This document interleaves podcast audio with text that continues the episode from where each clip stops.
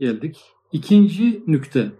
Ramazan-ı mübareğin savmı Cenab-ı Hakk'ın nimetlerinin şükrüne baktığı cihetle çok hikmetlerinden bir hikmeti şudur ki Ramazan-ı mübareğin savmı mübarek bereketli demek ve savm oruç demek. Ramazan-ı mübareğin orucu. Neden e, oruçla Ramazan-ı mübarek beraber yan yana geldi? Çünkü bereketli demek birçok yönden birçok işe yarayan demektir.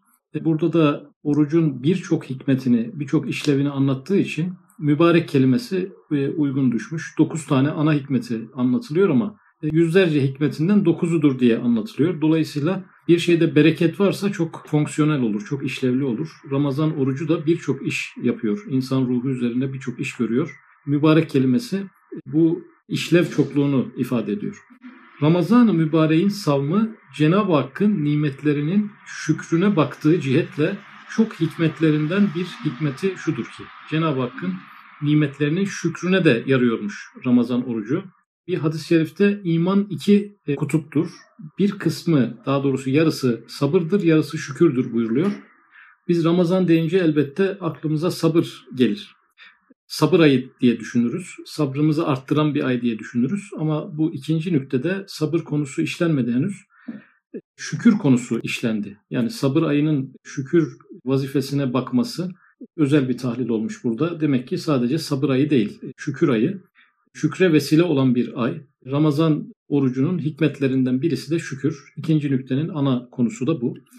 Birinci sözde denildiği gibi bir padişahın matbaahından bir tablacının getirdiği taamlar bir fiyat ister. Tablacıya bahşiş verildiği halde çok kıymetli olan o nimetleri kıymetsiz zannedip onu inam edeni tanımamak nihayet derecede bir belahet olduğu gibi Cenab-ı Hak hadsiz enva nimetini nev-i beşere zemin yüzünde neşretmiş. Ona mukabil o nimetlerin fiyatı olarak şükür istiyor. Şimdi birinci söze bir vurgu yapıldı. Birinci sözde denildiği gibi bir padişahın matbaahından yani mutfağından bir tablacının getirdiği taamlar. E, herhalde bu bir saray kavramı, tablacılık. Mutfakta pişenleri insanlara sunan bir meslek galiba. Onun getirdiği taamlar bir fiyat ister, bir ücret ister fakat elbette bunu gönderen padişah olduğuna göre padişahın gönderdiği ikram karşısında bu tablacıya fiyat ödemek çok biraz ayıp kaçar. Fiyat ödenemez ama ne yapılabilir? Bahşiş verilebilir.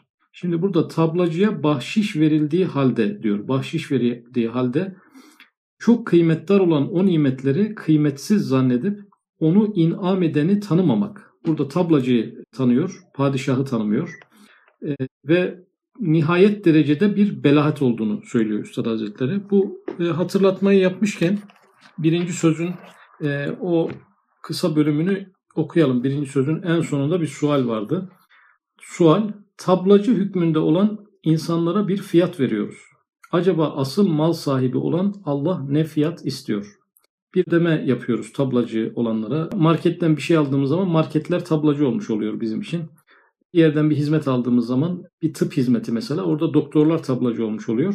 E, bir fiyat ödüyoruz onlara ama bir de asıl mal sahibi var. Acaba o nasıl bir fiyat istiyor? Yani bizim aslında ödediğimiz bütün fiyatların da bahşiş olduğu anlaşıldı. Marketten bir şey alıp ücret ödüyorsak da e, bu bir bahşiş. Bir elmanın fiyatı eğer masrafıyla ölçülecek olursa onun masrafları arasında güneş de var.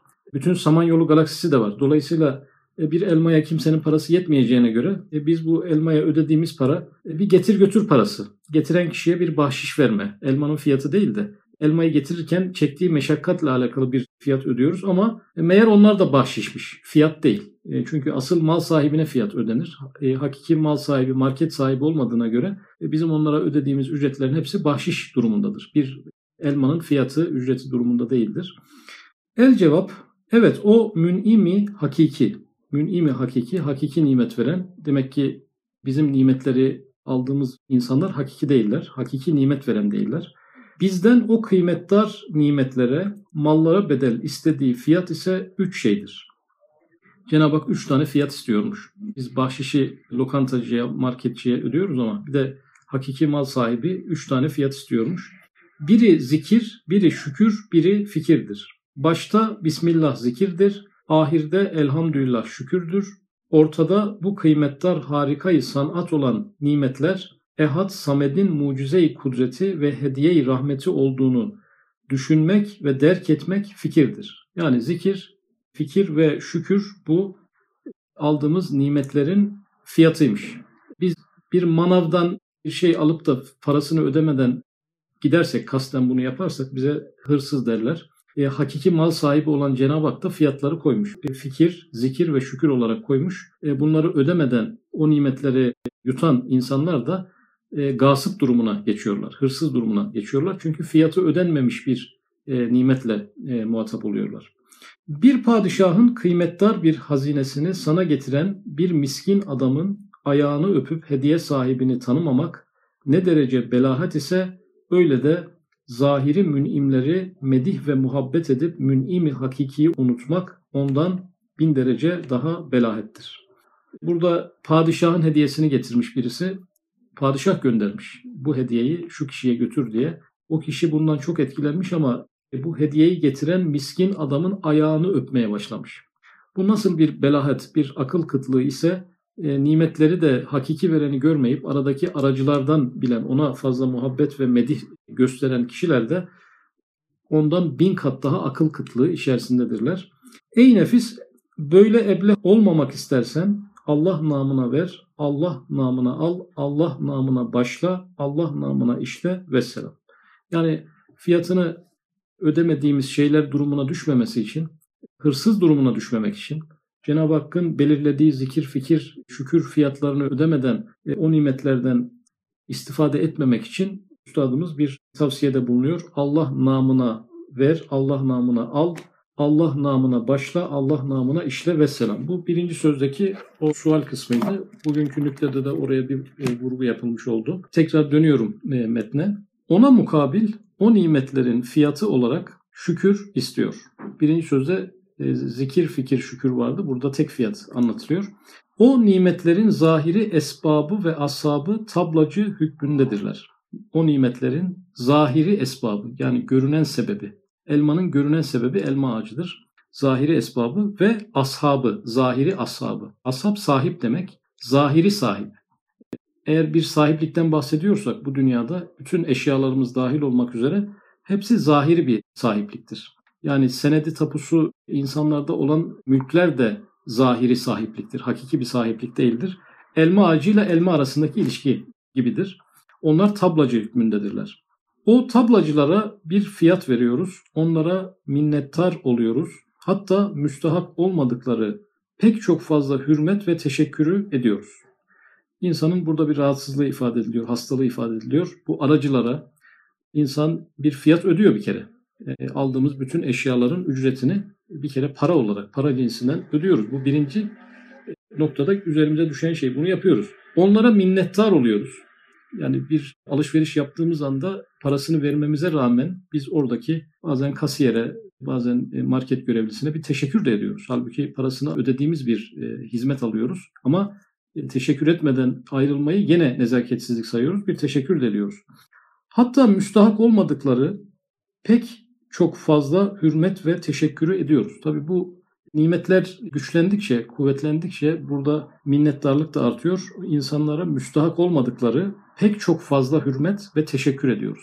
Bunlar kimler olabilir? Mesela üç yerde insan ayağı daha çok kaydığı için e, Üstad Hazretleri ona her bu konu geldiği zaman özel yer ayırıyor. Bunlardan birisi şifa, birisi rızık, birisi de hidayet. Şifaya vesile olanlar, rızka vesile olanlar ve hidayete vesile olanlar burada insan daha büyük bir minnet altında kalıyor ve şirke düşme ihtimalinin de en çok olduğu yerler. E, şifayı bulan biri doktordan bilerek, e, rızkını bir patron vesilesiyle elde eden biri patrondan bilerek, e, içinde bulunduğu hidayeti de bir vesile olarak bir veliyi, bir evliyayı veya bir kitabı hakiki sebep zannederek e, o veliden bilmek insanların en çok ayağının kaydığı yerler olmuş. Onlara da çok fazla hürmet ve teşekkür ediyoruz diyor. Halbuki mün'imi hakiki o esbaptan hadsiz derecede o nimet vasıtasıyla şükre layıktır. Yani biz fiyatını öderken bir de teşekkür etmişsek üstüne bir de fazla hürmet göstermişsek onun yüz katı, bin katı kadar da Cenab-ı Hakk'a şükretmek, teşekkür etmek gerekir. Hakiki mal sahibi olduğu için. İşte ona teşekkür etmek, o nimetleri doğrudan doğruya ondan bilmek, o nimetlerin kıymetini takdir etmek ve o nimetlere kendi ihtiyacını hissetmekle olur. Şimdi hakiki şükür nedir? Nasıl olur? İslam dininin yarısı şayet şükür kavramında yatıyorsa, büyük bir görev varsa orada, e bunun da iyi bir tarifi lazım bize. Hakiki şükür nedir? Bir şeye ne yaptığımızda hakiki olarak şükretmiş oluruz. Onu ifade ediyor. İşte ona teşekkür etmek iki nokta üst üste. Bir, o nimetleri doğrudan doğruya ondan bilmek. Şükrün birinci boyutu, en alt boyutu, hepimize belki farz olan boyutu, nimetin doğrudan doğruya Allah'tan geldiğini bilmek. Aracılardan değil Allah'tan geldiğini bilmek. Bu altı üstü bir bilgi ama şükrün en önemli adımı bu, birinci adım. O nimetlerin kıymetini takdir etmek. Şimdi ikinci adım biraz zor bu herkese nasip olmaz. Nimeti Allah'tan bilir de üzerindeki nimetin derecesini hissedemez. Dünyanın en büyük hattatının yaptığı hat tablosunu bir insan kışın sobada yakabilir yani. O da bir nimettir onun için. Ama onu ısınmak için kullandığından dolayı nimetin değerini takdir edememiş demektir. Dolayısıyla nimetleri Allah'tan bilmek herkesin boynunun borcu ama hakiki şükür ikinci noktada nimetlerin kıymetini takdir etmek. Mesela gözümüzün kıymetini ne kadar takdir etmişizdir? Takdir etmek tam olarak mümkün değil ama e, bazıları gözünün değerinin daha çok farkındadır. Bazıları kulağının değerinin daha çok farkındadır. Bazıları kalbinin değerinin daha çok farkındadır. Bazıları sağlığının değerinin daha çok farkındadır. E, dolayısıyla nimetin kıymetini takdir etmek, derecelendirebilmek, ne kadar büyük bir nimet olduğunu kavrayabilmek bu da şükrün ikinci yapısı. Ve o nimetlere kendi ihtiyacını hissetmekle olur. Bu da belki işin en özü nimetin kıymetini takdir ettikten sonra da Evet nimet çok kıymetli ama bizim o nimete ne kadar ihtiyacımız var? O ihtiyacı da insanlar her zaman hissedemezler ama hissetmek işte hakiki şükür oluyor. O nimetlere kendi ihtiyacını hissetmekle olur. Yani muhtaçlığını hissetmekle olur. Mesela okuduğumuz bu Risale-i Nurlara bir o gözle bakalım. Allah bize böyle bir nimet nasip etmiş. Biz bunu üstattan değil de Allah'tan biliyoruz. Bu birinci aşamada doğrudan doğruya Allah'tan bilmek olur. İkincisi nimetlerin kıymetini takdir etmek. Ne kadar kıymetli olduğunu anlamak için de elbette biraz meşgul olmak lazım ki nasıl bir nimet olduğunu anlayalım. Yoksa kapağı güzel, sayfaları da iyi tasarlanmış, matbaada iyi basılmış, kaliteli bir baskı kitap diye düşünürsek bu yetersiz bir kıymet takdiri olur. Onun sayfaları, satırları içerisindeki değerleri keşfettiğimiz zaman e, kıymet takdir edilmiş olur. Ve o nimetlere kendi ihtiyacını hissetmekle olur. Ne kadar muhtaçtım da Cenab-ı Hak benim karşıma böyle bir eser çıkardı. Bu eser karşıma çıkmasaydı benim halim e, nice olurdu. Benim hastalıklarımı en iyi gideren kitabı Allah bana lütfetti. Başka bir kitap benim bu ruh hastalıklarımı ameliyat edemezdi. E, bu kadar muhtaç olduğum bir şey ihtiyacıma binaen bana lütfedilmiş. Acizime binaen, fakrıma binaen, ihtiyacıma binaen, e, zayıflığıma binaen lütfedilmiş. Böyle bakan insanlar ve asıl şükür nedir? Bir nimeti e, hangi noktada kullanmak gerekiyorsa o yolda istihdam etmek. Bir insanda düşünün ki bu nurları sadece şükretmekle kalmıyor, onu başkalarıyla da paylaşıyor. İşte bu da bir şükürdür, başkalarına ulaştırıyor. Bu da bir şükürdür. İşte Ramazan-ı Şerif'teki oruç hakiki ve halis, azametli ve umumi bir şükrün anahtarıdır. Konumuza tekrar dönmüş olduk. Şükrün anahtarı yani vesilesidir. E, ama nasıl bir şükrün? Hakiki şükür. Demek ki çoğu zaman şükrediyoruz ama içten ve samimi olmadığı için hakiki olmuyor, sahte oluyor. Ve halis diyor. Halis şükrün anahtarı da budur. İhlaslı. Demek ki birçok kez şükrediyoruz ama ihlaslı şükredemiyoruz. Ama Ramazan'da bunu ihlaslı hale geliyor. Azametli ve umumi bir şükür. E belki birkaç şeye şükrediyoruz ama binlerce şey var. E, umumi bir, bir şükür lazım. Azametli, büyük bir şükür lazım bize. Bunu Ramazan-ı Şerif'teki oruç yapıyor. Neden öyle oluyor? Ramazan'da ne var da bu şükür daha iyi yapılıyor? Onu izah edecek. Çünkü sair vakitlerde mecburiyet tahtında olmayan insanların çoğu hakiki açlık hissetmedikleri zaman çok nimetlerin kıymetini derk edemiyor. Kuru bir parça ekmek tok olan adamlara hususen zengin olsa ondaki dereceyi nimet anlaşılmıyor. Şimdi ekmek kuru bir parça ekmek adamda tok. Yani tok bir insana zaten ekmek çok büyük bir haz, büyük bir lezzet vermez ki onun şükrünü eda edebilsin. Ama bir de ne diyor? Hususen zengin olsa. Bir de bu adam baklavalar yiyebilecekken, ziyafetler çekebilecekken önünde bir kuru ekmek duruyor. Onun varlığından dolayı nasıl adam şükretsin? Üç kere konuyu çarpıcı hale getirdi. Ekmek diyerek, kuru bir parça ekmek diyerek, tok bir adam diyerek ve hususen zengin olsa. Ondaki dereceyi nimet anlaşılmıyor. Halbuki iftar vaktinde o kuru ekmek bir müminin nazarında çok kıymetdar bir nimet-i ilahiye olduğuna kuvve-i zayikası şehadet eder. Bu kişi zengin de olsa, sosyal statüsü çok yüksek de olsa, Ramazan ayında oruç tutuyorsa, iftar sofrasında o ekmeğin ne kadar değerli bir şey olduğunu, e, ne kadar büyük bir nimet olduğunu şahitliğini yapar. Kuvve-i zayikası diyor. Yani tad alma duyusu bu şükrü yapar. Demek ki dilimizle yapabileceğimiz şükürler var tadarak, duyarak oluşan şükürler var. Gözün görerek oluşan şükürleri var. E, Ramazan-ı Şerif'te de kuvve-i zayika şahitlik ediyor. Cenab-ı Hakk'ın nimetlerinin ne kadar büyük olduğuna kuvve-i zayika şahitlik ediyor. Padişahtan ta en fukaraya kadar herkes Ramazan-ı Şerif'te o nimetlerin kıymetlerini anlamakla bir şükrü maneviye mazhar olur. Şükrü maddi demedi. Şükrü maddi olsaydı bunu elhamdülillah sözüyle ifade etmek yeterli olurdu. Ama şükrü maneviye vesile oluyormuş Ramazan ayı. Şükrü manevi soyut şükür. Kişi evet elhamdülillah diyor, Allah'a şükrediyor. O ayrı bir şükür ama ruhuyla, kendi benliğiyle, kalbiyle o nimetlerin ne kadar güzel nimetler olduğunu zaten hissediyor. E, onun gerçekliğini yaşıyor. E, bundan dolayı memnun. Cenab-ı Hakk'ın o nimetleri ona nasip etmesinden dolayı memnun.